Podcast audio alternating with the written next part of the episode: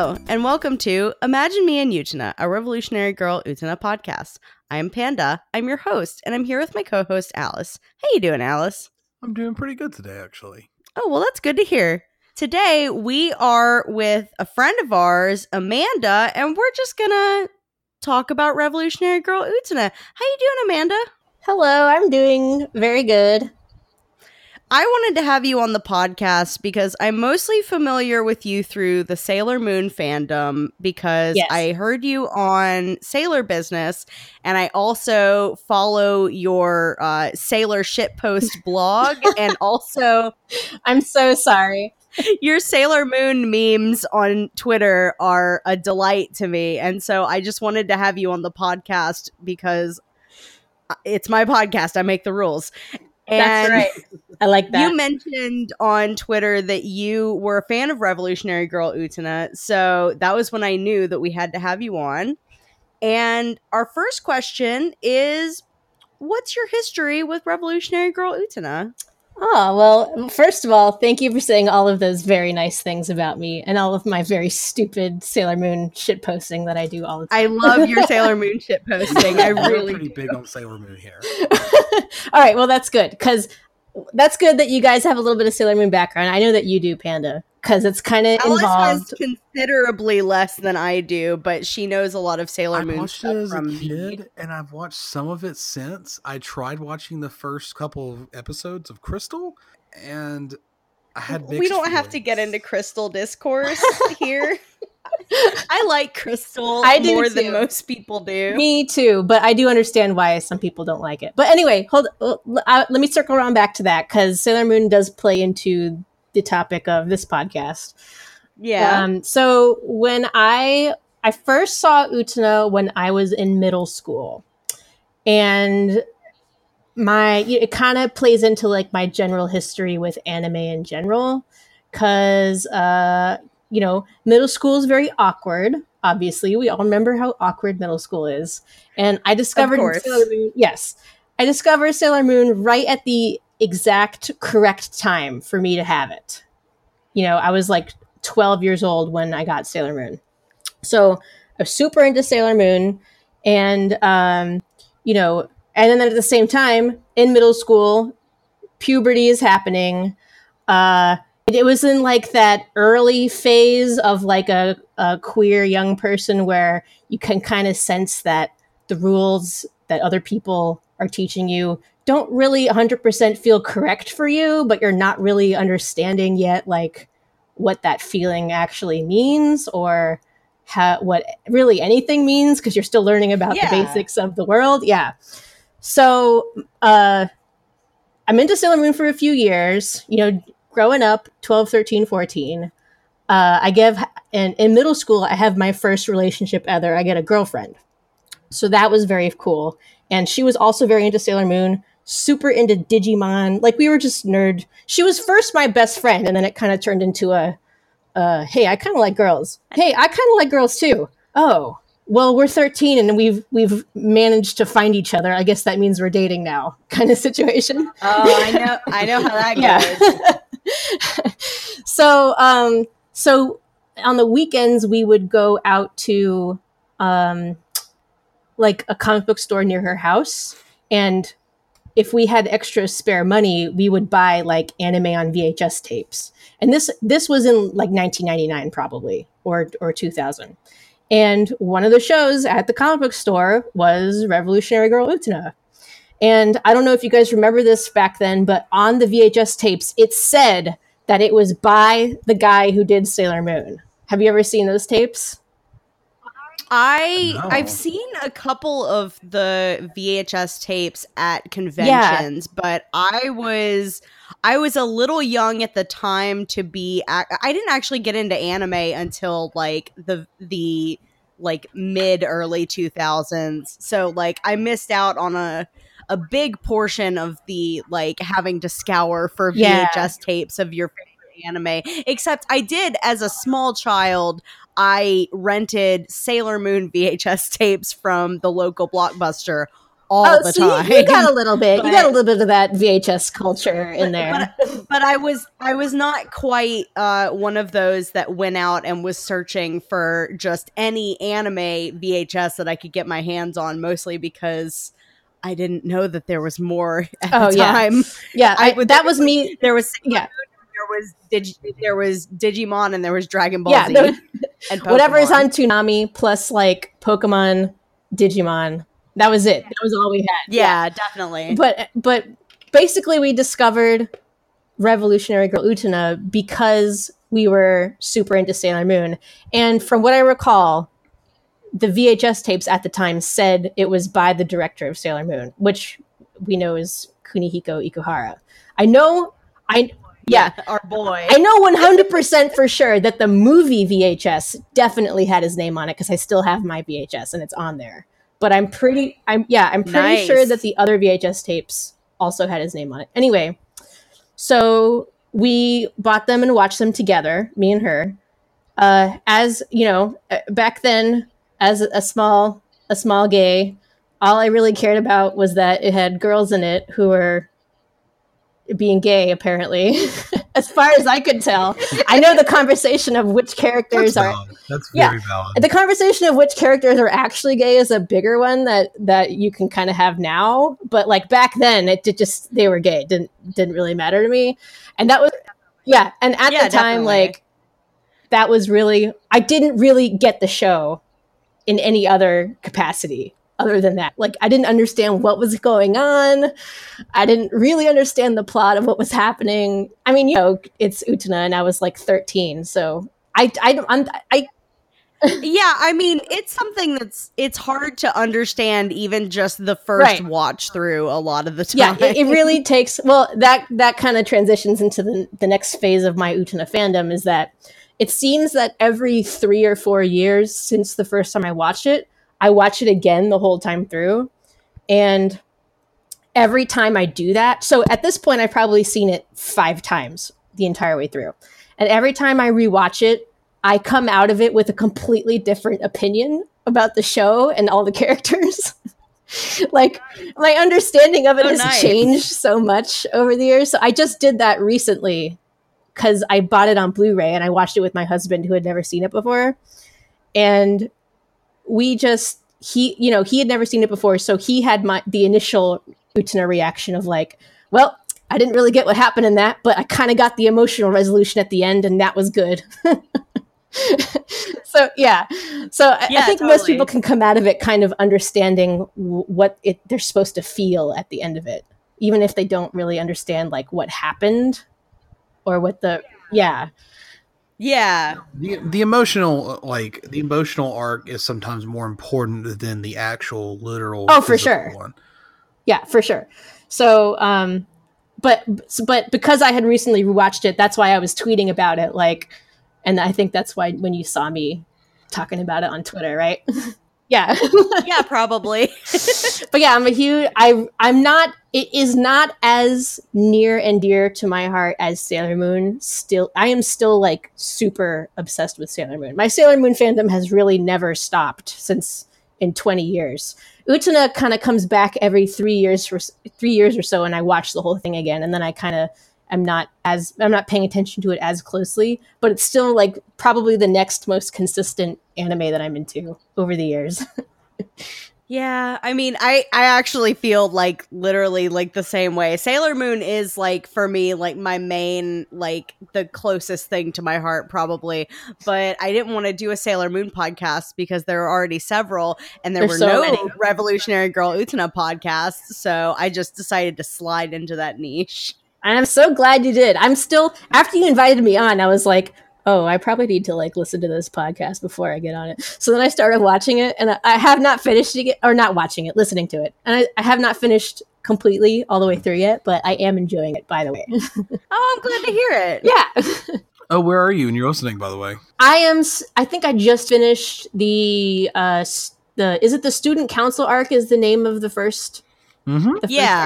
Yeah. So I'm not really that far into it yet. But it's part of like my podcast list of going through. Very nice. Yes. Who would you say is your favorite character in Revolutionary Girl Utena? And sort of a caveat on that question, has the answer to that question changed since you began watching Revolutionary Girl Utena? Oh my goodness, has it changed?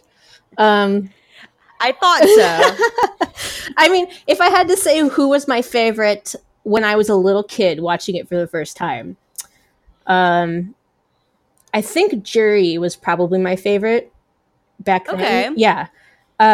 She's just so cool. And, you know, it's hard to not admire that coolness to her. Oh, yeah. Right. Yes. But just to compare that to my most recent rewatch, and this might sound crazy, but I think Kozue is now my favorite character in the show.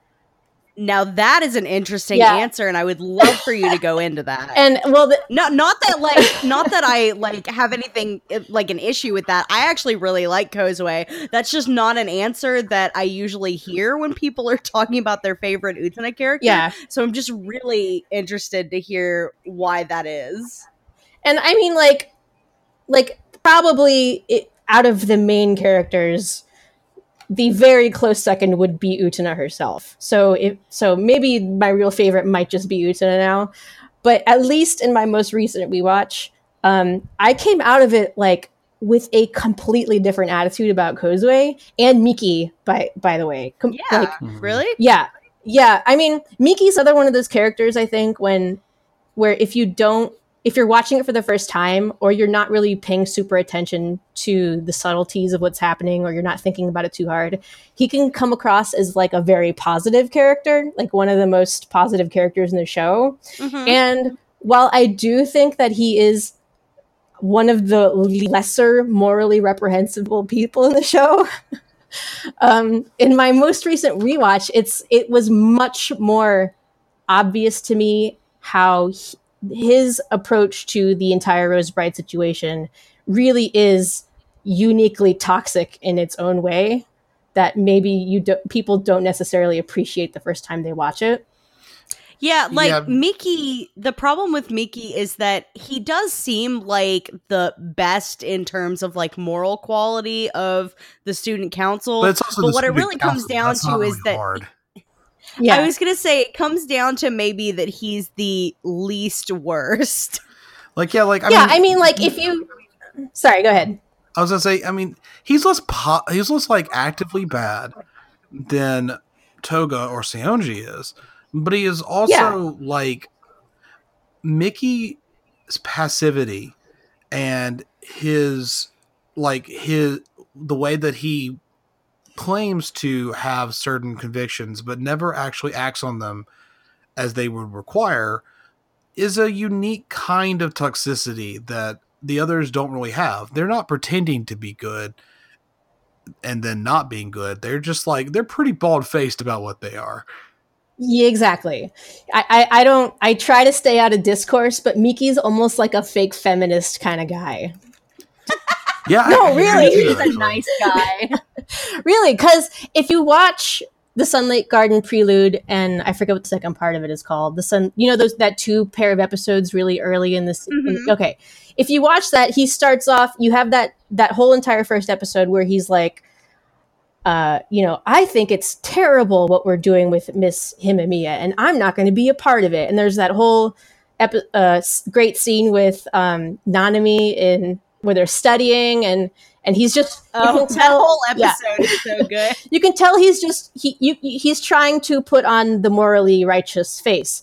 But once he realized that Anthe has something that he wants and that he can get something from her, all of a sudden all that goes out the window.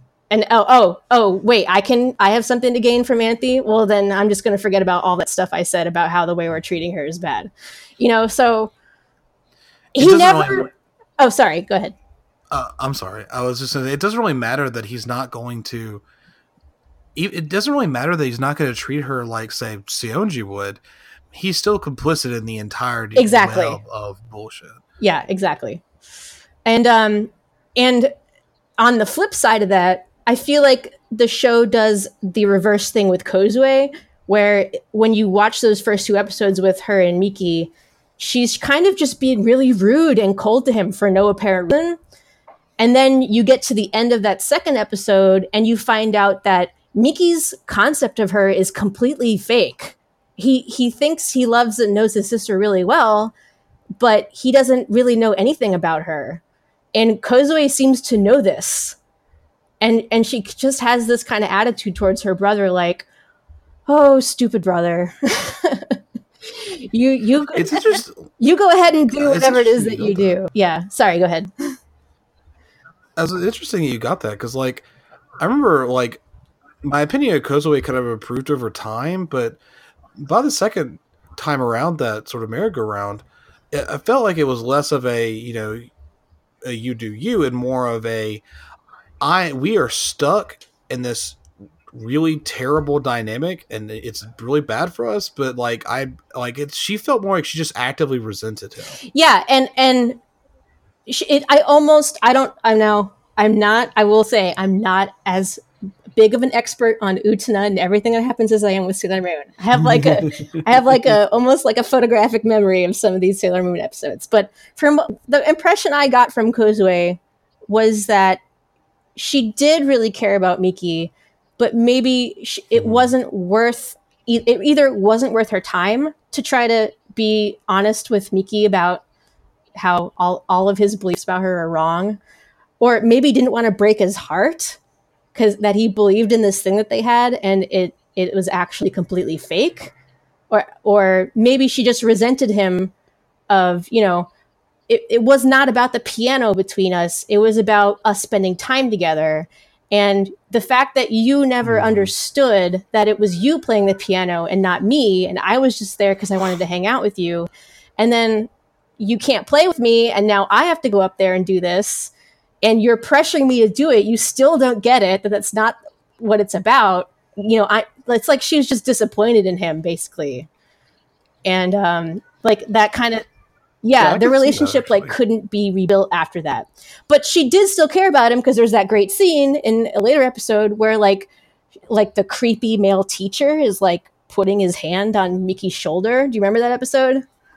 And like flirting with him, and then later in the show she pushes him down a flight of stairs. Do you remember that scene? I do. I'm really curious right now. I'm like, because I'll be honest with you, I did not really, when I was watching that, I did not interpret it as her caring. Like, I didn't really interpret it in a positive light. The action has a positive effect. Yeah, that's true. Obviously. But I was really not thinking of it in a positive light. I was more thinking of as sort of that trope of sometimes we do things that are actions that bring about a result that we would like, because of reasons that are a lot less great in the short term. Namely that she doesn't want his attention. Like, she resents his attention, but also wants it, which is kind of their thing where they want to have some kind of meaningful connection, but they also resent the fact that they're stuck with each other. Yeah. Utena, a lot of the characters' problems can be solved by just having like a conversation with the person that they have a problem with. Honestly, yeah. A couple, yeah. None of these people know how to talk to each other, and it's excusable because for the most part, a lot of them are like 14 and also, years old. Also, I think it's excusable because really, a lot of people are like that in real life. Also, yeah. So that's true. Miki and Kozue would be hard to do that with too. It would take a lot of. Their relationship is so kind of messed up that it would take a lot of work to really make that healthy again. Yeah. So and then I mentioned I really love Utena, and I think that has slowly grown over the course of me watching and rewatching it.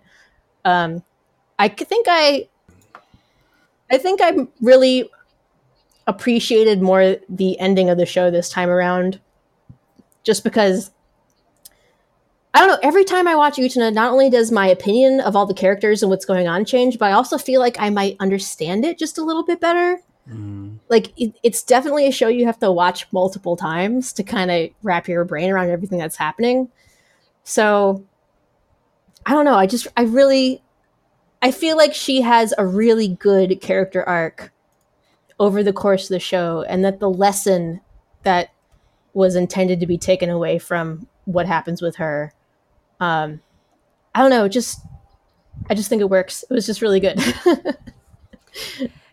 Something that we've talked about in a previous episode is because it hasn't come out yet, but we recorded a character focus episode where we talked about Utena.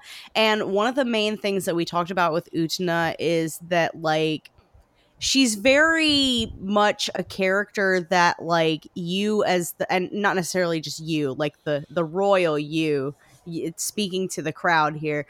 Utena is a character that people can really project onto because not only is she our main character, but also there's just so much that's relatable about Utena. Did you find that to be your experience as well?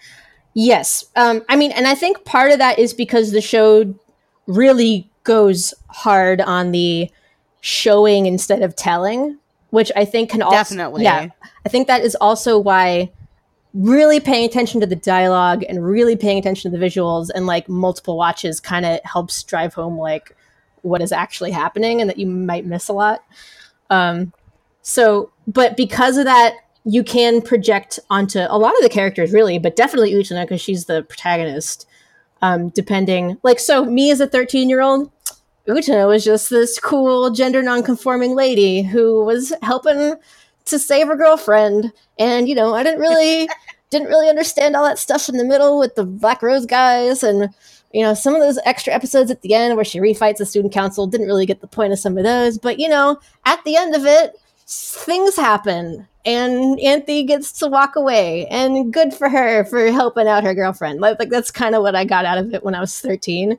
Obviously, that sounds about right. Yeah, that's accurate. Yeah, I mean that's basically what I got out of it the first time I watched Revolutionary Girl Utena, and I was probably 20 or 21 at the time. Yeah. I mean, I do think there is a lot of other things going on there, just with 100%. Yeah, the show's really asking other things about Utena. Are you doing this really? Do you really care about what's going on with Anthe unconditionally, or is this about you? And is this more about your sense of gender and your sense of yourself and your sense of where you're supposed to be going in life? There's a lot of other stuff going on. Yeah, the show is not afraid to call Utena out on her bullshit. No, it's not. Or any of the other characters for that matter. Yeah, definitely. Yeah. So, okay, I've got one for you. Sure. I would ask you about your favorite episode, and I am curious about what your favorite episode is. But more than that, what is your favorite arc of the show? Because there are some pretty distinct ones. Yes, there definitely is. So I would say, what are the arcs? There's the student council arc, which is the first 12 episodes. Then you get the Black Rose. There's the student council arc, the Black Rose arc, the Akio Otori arc, and the Apocalypse arc. I'm not 100% familiar with those last two. Which episodes are those? Because I thought that the three. Apocalypse. The Apocalypse arc. Well. Okay, so our friends over at Empty Movement, a Revolutionary Girl Utena fan site that's been operating since the 90s, were partially responsible for the delineation of the last two arcs, because normally people would kind of group them all together, but they've been separated into the Akio Otori arc and the Apocalypse arc, and I'm going to Google it here to... find exactly, because I know that the Apocalypse arc is only a few episodes. It's very short. It's I think the last others. 3 episodes, 4. So it's just the big finale at the end, basically. It's like with the last 6. It's the last 6 episodes. Oh, okay. Starting with the Apocalypse arc starts with the episode The Rose Signet, which is where the Shadow Girls do the play that tells the story of Anthe and Dios and how that all happened. Okay. So to speak. But so yeah, the Apocalypse arc starts at episode 34 and ends at 39. And then the Akio Otori arc is episodes 24 through 33. So is the Akio Otori arc the one? I'm going to assume that's the arc with all of the shirts open gay car drives. Absolutely. That is exactly just what it is. Just aggressively JoJo posing until the end of time. Okay, I'm gonna say that one's my least favorite arc, and it's not because I think it's bad, but because I think some of those episodes in there are one of some of the less good episodes, some of the lesser memorable episodes. I mean, it does have Naname's which is egg, the best which is maybe the best episode of the series. Oh, okay, hold on. All of the Nanami episodes need to be categorized into their own arc. The Nanami arc true. That is spread out across the entire season. Extremely true. Series. Yeah. Oh, Nanami is another character that I have completely changed my opinion on over the years, but I don't know if we want to go into I will always talk about Naname because Naname is probably my favorite character. I mean, so Naname is a character I very much hated when I was 13. You know, as you do when you're a little kid and you think Juri is perfect and Miki is a guy. Okay. And then I think my hate kind of continued onwards, and I don't remember liking her particularly, but in my more recent watch, she came off to me a lot more positive, especially at the end. I just find Naname hilarious. Oh, she's hilarious. She is incredibly funny, but she is incredibly funny in that way where you are meant to laugh at her because she's being ridiculous and terrible. Yeah, but I'm not saying I dislike the character at all. I love her now. Just to make that clear, I do not hate Nanami. Did you ever notice how quickly she like grows up? She's excellent. She just like just realizes that everything this whole debacle is terrible, and she just like leaves. Just I'm done now.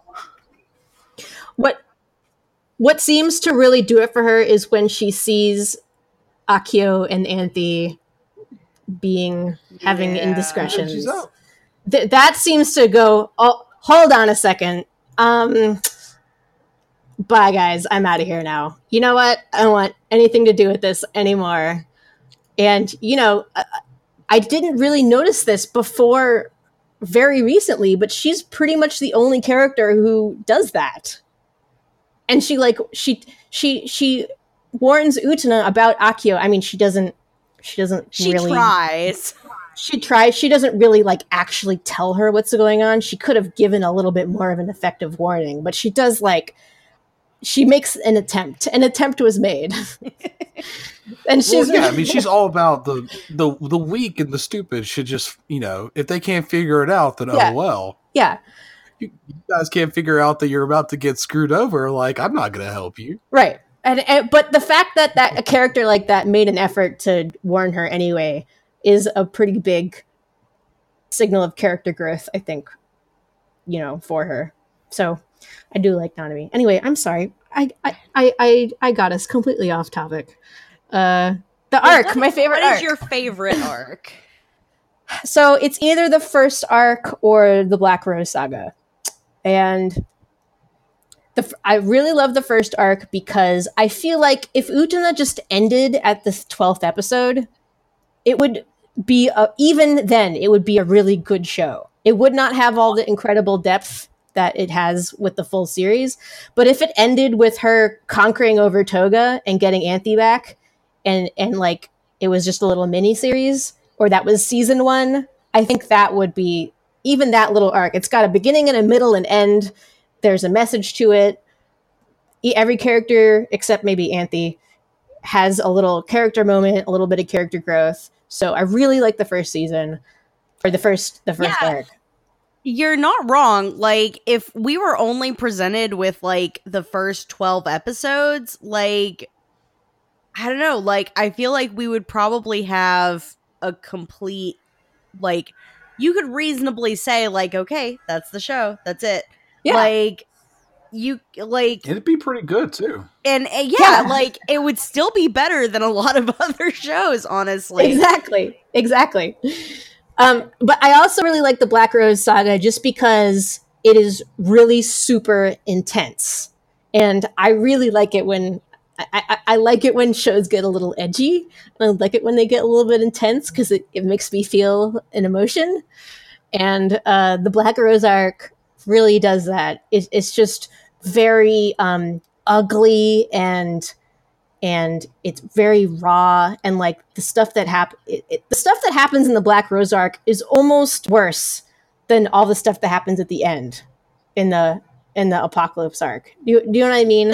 Yeah, the stuff that happens in the Black Rose arc is very visceral. And, like, it's just so, like, it is really dark. And, like, part of what I think about the Black Rose arc that's so interesting is that it takes the time to focus on, like, these background characters that otherwise probably would not have gotten any... like significant presence in the show. Yeah, and I mean there's a couple episodes in there that are like, you know, maybe duds. Like in my most recent rewatch, I was probably the weakest episode in that arc is probably the one with Nanami's friend with the pigtails. Oh yeah, Keiko. Yeah, that one's okay. It's really hard to care about Keiko, honestly. Yeah. And that one's okay. That one maybe could have used a second or third draft on the script for that episode. I don't know. But most of the episodes in that arc are just flawless and amazing. And I really like the end of it, too. I still don't know what it means or what's really going on. But maybe when I watch it again, I'll pay even more attention and maybe it'll click for me. What exactly is going on? It's very strange. Yeah, it's really weird, the ending in particular. I find it interesting that is the gay male pairing in the show. Are those two villains whose name I don't remember at the moment. And, like, they're not even technically, because, like, one of them is technically Anthe in disguise. It's not even technically, like, a gay male pairing at that point. Yeah, exactly. So it's like... And, I mean, there's arguments to be made that there's some gay stuff going on with some of the other characters, but male characters. But we've definitely have you seen any of them? We have. It is the opinion of this podcast that Toga and Akio fuck in the last couple of arcs. Yes. Definitely. And I would love to read a character analysis about how Sayonji is actually a super repressed gay man and that he's just very angry. If that doesn't already exist, I will. Yeah, yeah. I feel like something like that probably exists on Empty Movement and if it doesn't, I would be very surprised, but I don't know how much people talk about Sayonji. I mean, we need to find somebody for our Sayonji episode. He's kind of an underused character, I think, in the show. Especially at the end where you kind of start to feel bad for him, like in the last couple arcs, where he starts to get just a twinge more sympathetic because now he's really pathetic and he doesn't really like, you can tell he's not trying anymore. He's so pathetic. Yeah. But the show I don't feel like we got an episode that really got into his relationship with Toga that much. Yeah, that's kind of hinted at. We get like sprinkles of the Toga Sayonji thing throughout the show, but it's never really focused upon. And maybe that's because he's just supposed to be a convenient antagonist for the very beginning, and he's just not supposed to be a super major character. I don't know, but. If there's any character that maybe could have used a focus episode in the second half of the show, maybe it was Sayonji. So, yeah, I definitely agree because I loathe Sayonji in a lot of ways, but like at the same time, like it's hard not to think about like the fact that when you see him in flashbacks, like he was just like a normal kid. Yeah. And you sort of realize that it was the influence of Toga that made him into this like awful human being that we see that slap Anthe in the very first episode. After we see Toga for just 20 something episodes, it's hard to imagine what being Toga's friend for a decade would be like. And living in his shadow and kind of trying to be as cool as him and doing everything you can to kind of... It doesn't excuse him, obviously, but nobody would be okay. No, and I think you brought up a good point about how he seems very normal in the flashback scenes where they're children. And that is such a... Yeah. That contrast, I feel like that hints at an underlying story that could have been explored a little bit better that we never really get to see, really. So I don't know. Maybe he's super gay for Toga, and he's repressing it as hard as he can. Who knows? I think it's plausible, at least. I've talked on the podcast about kind of shipping Toga and Seonji, even though they're terrible, and I believe that they deserve to be terrible together. But also, it gets complicated when you think about how awful Toga has been to him throughout his entire life. Yeah, and the fact that Seonji is objectively even more awful at this point, at the point we see him in the show, regardless of why he's like that. Yeah, definitely. I mean, they're both pretty bad, but Seonji just is shameless about it. At least Toga is a little bit manipulative about it and tries to hide it a little. I don't know. Yeah, Toga is definitely doing his darndest to... he's trying to be Akio is what he's trying to do. So he's trying to manipulate everyone in his life the way that Akio manipulates everyone in his life. But unfortunately, Toga's just not as good at it as Akio, because Akio's probably an immortal being that's been alive for God knows how long. Yeah. I mean, I think he is. Yeah. It also, I don't know, can we talk about the ending of the show? Yeah, no, we've done all the episodes, so we're free to talk about whatever. Oh, I mean, I don't know if you guys want to ask another question or if I can, interject some thoughts. Oh, yeah, no, go for it. Okay. Yeah, sure. The end of the show, I feel like it feels very dreamlike, and you come out of it not 100% sure how much of what you saw, and this is really true for a lot of the stuff in the show, how much of it was stuff that is diegetic versus non-diegetic. Did this physically actually happen, or is this some kind of metaphor about what's going on with the characters, or because at the end of the show, Utena disappears. And you hear the characters saying, and I don't know, maybe this has probably been expanded upon with those new manga chapters that take place after. I have not read those, so disregard what I'm saying if it conflicts with that stuff. But there's kids are just kind of spreading, basically gossiping about where she went. No one really seems to know, and somebody mentions oh, I heard she got in a fight with the chairman and she got expelled. But so is that where is she? Am I making any sense? What exactly happened? There's even the scene towards during the finale when Utena's talking about how has the dueling arena just been a hologram the whole time or whatever. Have we literally just been coming up to the planetarium this entire time? That's something that the show proposes randomly at the end of the ending. It's pretty implied, but again, we don't know. That's one of the beautiful things about Utena is we have no idea what is or is not diegetic. Yeah. And so it's very dreamlike, and it just I think that what makes the ending and a lot of elements of the show in general very interesting is that it's a brain teaser. I feel it's a knot that you can pick apart forever, and there's just a never-ending amount of discussion and analysis that you can do on it, which is fun for me because that's the kind of shit that I love to do.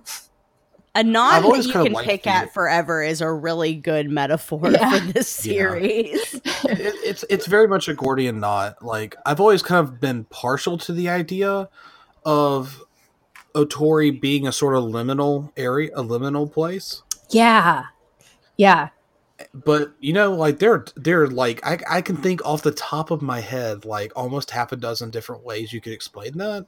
And they're all pretty viable. And they're all kind of cool, too.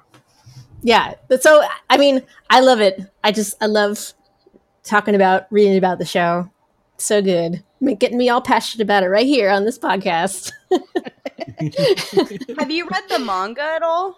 So, I really should sit down and read the entire manga. Here's my experience with the manga.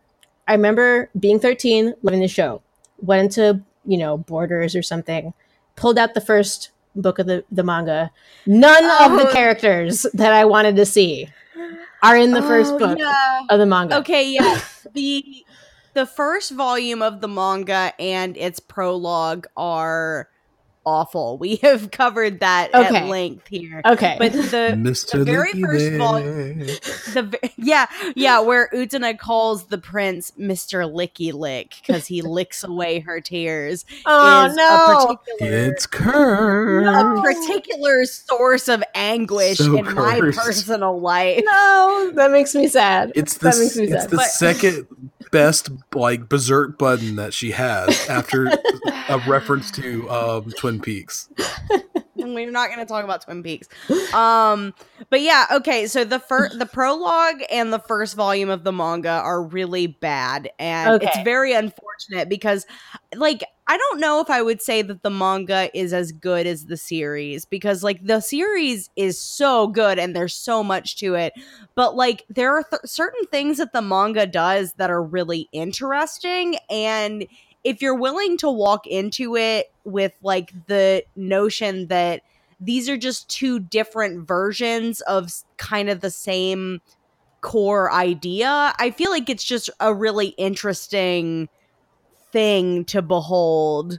But the manga is kind of weird because, like, a lot of the time before you hit about, like, maybe the third volume, it's just sort of like, this reminds me of stuff that was in the anime, but the anime did it better. And then, like, at about the third volume, the manga starts to kind of deviate from what happens in the show and starts to kind of do its own thing. Oh, that's interesting. And it is really interesting, and the ending of the manga in particular is extremely interesting, and I won't spoil it. I don't know that I would say whether or not one is as good as the other, but, like, I feel like the manga ending is at least worth it on its own because of how different it is. There's some elements in the manga which, if you think about for more than a couple of seconds, do kind of have some interesting implications for how we understand the movie as well as the series, but kind of only if you want them to. Which we've talked about a little bit, specifically in regards to Toga. And, like, one of the things I like about the manga, and one of the reasons I tell people they should at least read it, is once you've experienced all three of those incarnations of Utena, you have a much better understanding of Toga. Really? Well, now I have to read it then, because Toga is another one of my, like, consistently higher ranked favorite characters, but not at the very tippy top, but, like, maybe third or fourth consistently since I started watching it. I like Toga in the manga a lot. Yeah, the thing is that, like, Toga is different every single one, but, like, the manga is a sort of halfway point between movie Toga and anime Toga. Oh. He's still a jerk, but he's also a lot more human. And it's interesting because once you get a little more humanity in him, he makes a lot more sense all of a sudden. I love movie Toga, so you literally just sold the manga to me just now. I would recommend reading it. Like, the prologue and the first volume are a bit of a slog and it's really difficult, but if you can just make it to the third volume, the third and fourth volume are really good. Oh, okay. I'm gonna have to check it out. They just re-released the manga in like a nice little hardcover box set that Alice and I both have. Really? Yeah. Okay, there's also there's a movie manga. There is a movie manga, and I don't know much about it, but we are going to cover it sometime soon. Revolutionary Girl Utena complete deluxe box set. Yep, that's it. I'm looking at it right now on Amazon, and I'm very tempted. It's really pretty. It comes with a very nice little poster of Utena and Anthe, and they're like naked, and they've got their long hair flowing everywhere, and it's very pretty. Is this, it says 1 and 2, is it just in 2 volumes? Is the manga really short?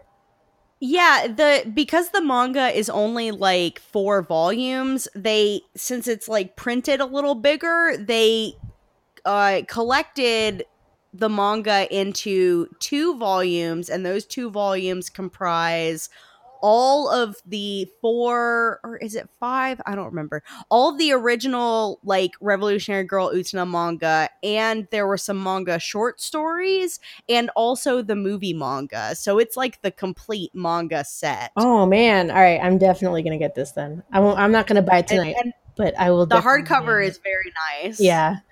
Cool. Thank you for telling me that. So I'm gonna read that next. I'm reading something else right now, but after I'm done with that, this is next. Cool, I'm excited. Like, I started off the manga telling people that they don't need to read it and that it's not very good, and then I ended the manga being like, I think I might be a manga stan now, you guys.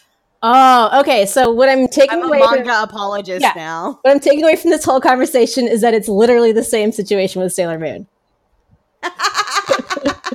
A super underappreciated manga that people nitpick and complain about, but don't appreciate for the things it does really well, and a thing by Kunihiko Ikuhara that everybody likes more. Do you ever feel like Kunihiko Ikuhara is like sort of a more competent version of Tuxedo Mask? It just swoops in, and then my work here is done, but you didn't do anything. Like we have said numerous times on this podcast, Kunihiko Ikuhara is the George Lucas of anime. God, I love him and I hate him, but I love him so much, but I hate him. In that he has such great capacity to make good things, but what he really needs is the right team working with him to mitigate some of his insanity and inject, like, actual goodness in there as well. Yeah, I see there's 3 settings to Ikuhara.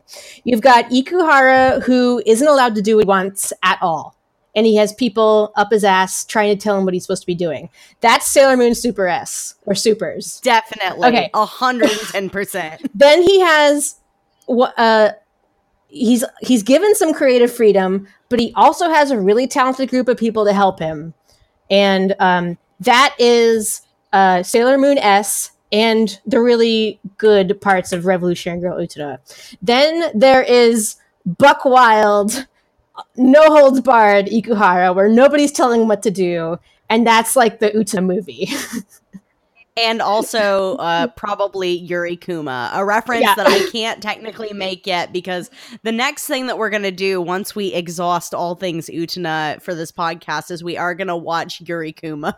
Ah. Soon you will know. You know, I've never seen it, so hopefully I'll catch up by then, and maybe I'll watch it like alongside you guys when you're doing it. It's worth experiencing. Okay. I have not seen Yuri Kuma, and I have aggressively avoided anything resembling spoilers up until this point, because when we started this podcast, Alice didn't really know very much about Revolutionary Girl Utena, but I had seen it once before, and so that was the dynamic, is that like she didn't know anything, but I knew things. And so now that she has seen Yuri Kuma and we're going to do Yuri Kuma, I'm trying to avoid things so that now I'm the person that doesn't know anything every week when we get to record. But also we're going to be, for those episodes, we're going to be recording with the mods from Empty Movement, that Utena fan site we mentioned earlier, who have decided to join us on our journey through Yuri Kuma. That sounds delightful. I'm definitely going to try that.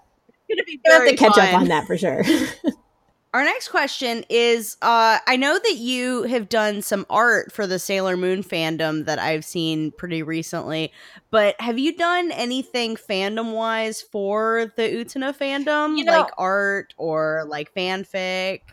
I haven't, and I really should do something. That is a good idea, because I really do love Utena, and it's so beautiful, and I feel like there's so much potential there for fan art. I'm already thinking about how would I do that?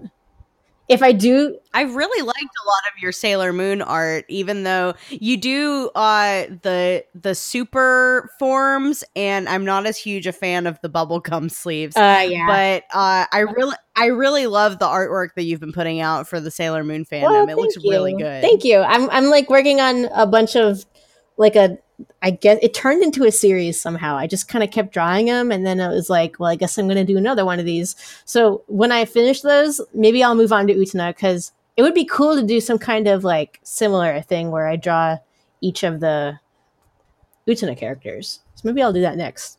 But thank you for enjoying it. Alice, do you have any other questions? Racking my brain here. No, I think I'm questioned out. I talk your ear off. Though I would like some links, because I'm curious about seeing your art, and also I'm very disappointed that you haven't shared more Sailor Moon shitposting with me, Panda. Aw. Well, you haven't seen as much Sailor Moon, so I never think to send it to you. It's true, but you know that I love things that I don't understand and are complete non sequiturs. Well, on Twitter, I am Odd Lazdo, so that's ODDLAZDO, and I can put a link to it in the chat here if you want me to. Yeah, we will definitely plug that again at the end. I had a question. What was it? Are there any themes of the show that you find particularly of interest? There's a lot going on in Utena, textually and subtextually, but is there anything about the character relationships or the things that it feels like Utena is trying to say that ever really stood out to you? One of the big ones is, I think we kind of already touched on, was just the fact that a lot of these problems can be solved by just talking to each other, and it sticks out to me as a viewer, and maybe it's meant to stick out, about how these characters have a really hard time just being honest with each other about feelings and emotions. The entire love triangle with Juri, Ruka, and Shiori is completely resolved by characters simply having a conversation. Yeah, they just, and I mean, I'm not saying they just don't know. I'm not saying that's bad, because the point is that they are all very emotionally stunted, or I guess since they're young, they're emotionally immature, and that's the point of what's happening. But that seems to be a theme that comes up, or maybe a bigger umbrella you could put that under is characters being dishonest with themselves about what they really want. And I think that's something that is very teenager, and it speaks to how you are when you're younger, even though the characters all look like they're in their 20s because they're anime characters. Yeah, there is a little bit of cognitive dissonance, because some of the way the characters will especially the way the characters look and some of the ways that they speak to each other, it really does feel like these are adults writing characters that are talking to each other, but they do have this unique emotional immaturity that is extremely teenager, and does sort of reveal that we are dealing with essentially a lot of 14-year-olds. Yeah.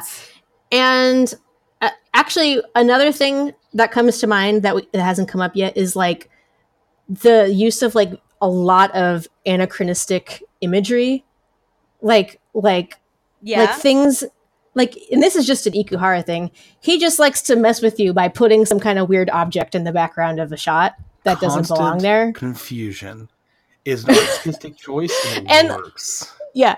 And like one that feels like it kind of sums it up is, do you remember that scene at the end of the show where they're going into they go Utena, Anthy, and Akio go to that play, and it's basically the backstory of Anthy and Akio? Okay. Yeah. In that, during that thing, there's the scene where Anthy's in the red dress and she's with Dios and he's dying. And there's a shot where there's like a fax machine in the corner. They're in a barn and there's a fax machine next to them. I don't know if I remember that, but holy shit. I believe that it's there. I don't know if I remember that being there. Yeah. Like the angry mom is outside banging on the door and he's dying. And it's like an overhead shot and they're in the barn and he's laying on the hay. And in the lower right corner of the shot is like a fax machine just perpetually printing something. Like, that is nonstop. Incredible. Yeah. And it all contributes to like that whole, like that dreamlike state where you're never sure is what I'm seeing actually real, or is this a metaphor that it's conveying of what, like it's trying to convey an idea more than, or is he just shitposting basically? Like, he just put that fax machine there just to be weird and confusing? I feel like it's both. Yeah. But yeah, I think that may do us. I don't know if we have any other... is there anything else like Utena related that you would like to talk about that we haven't really talked about?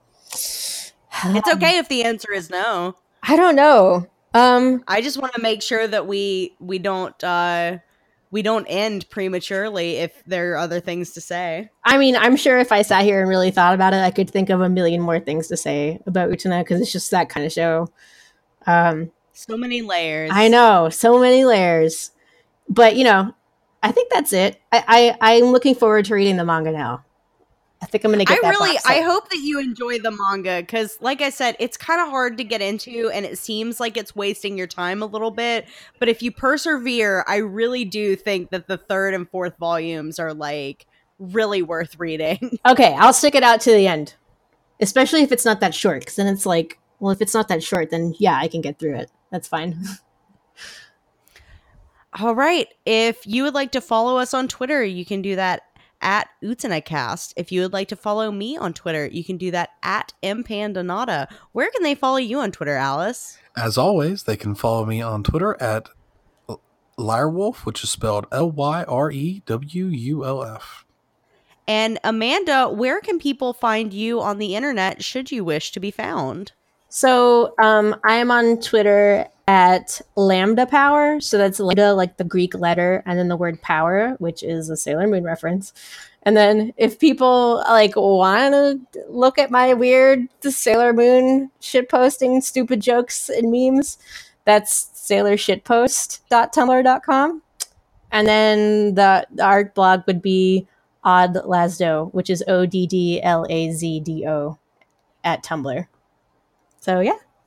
You know, I did, before we recorded, I spent like the whole day trying to come up with some sort of legal question that I could ask you because I know that you are a lawyer, but it just occurred to me that everything that Akio does is highly illegal. I mean, everything. And so there wasn't there wasn't really a question to be had there. It's just sort of a, yeah, all of this is really fucked up and definitely against the law in some way. I don't really have a question, but more of a, like a statement of, I wonder what the title on Otori and its possible multiple dimensions looks like.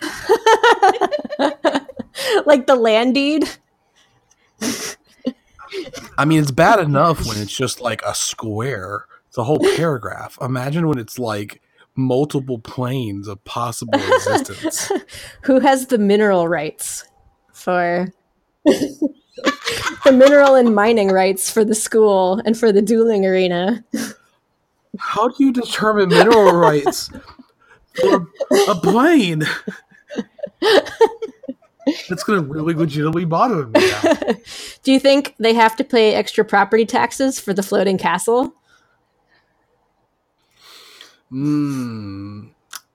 only for the time when it's actually there. True.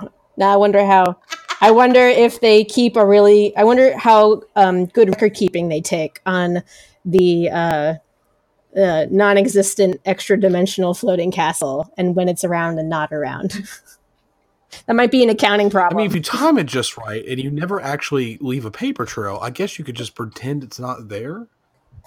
Yeah, I mean, if they leave someone accidentally in the long enough, I don't know. I don't understand. There are questions. Yeah, now we're getting into more tangents of being able to talk about the show for a million years. But do you remember when Seonji took Anthe to the dueling arena without permission and it started falling apart? Is that breaking an earring? It's literally breaking.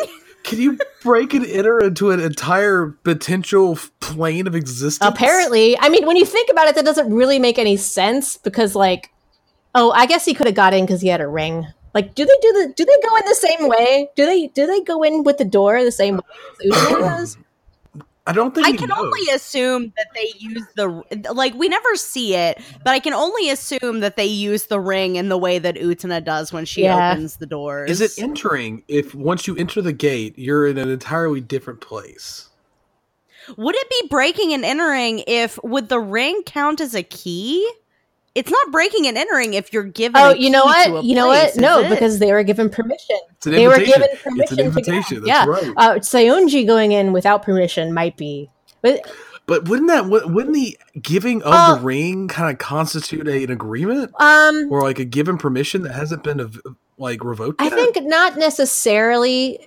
Giving you the ring gives you access, but if they still need permission to go in, it can still be trespassing or burglary or in my state, it's burglary, not breaking and entering or trespassing. So it can still be if even if you have a key, if you're not allowed to go in there, it's still trespassing. We have it. Yeah. We did a legal question. There you go. If you would like to follow us on Tumblr, you can do that at imaginemeandutena.tumblr.com. And if you would like to come on the show so we can ramble for an hour with you, you can do that by emailing us at imaginemeandutena@gmail.com or hitting us up in our Twitter DMs or posting Sailor Moon memes until I tell you that I want you to come on my podcast. These are all viable ways to get on the show.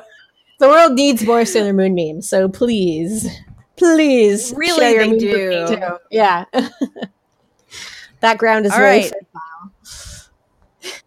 Revolutionize the world, everybody. See you later. Thank you.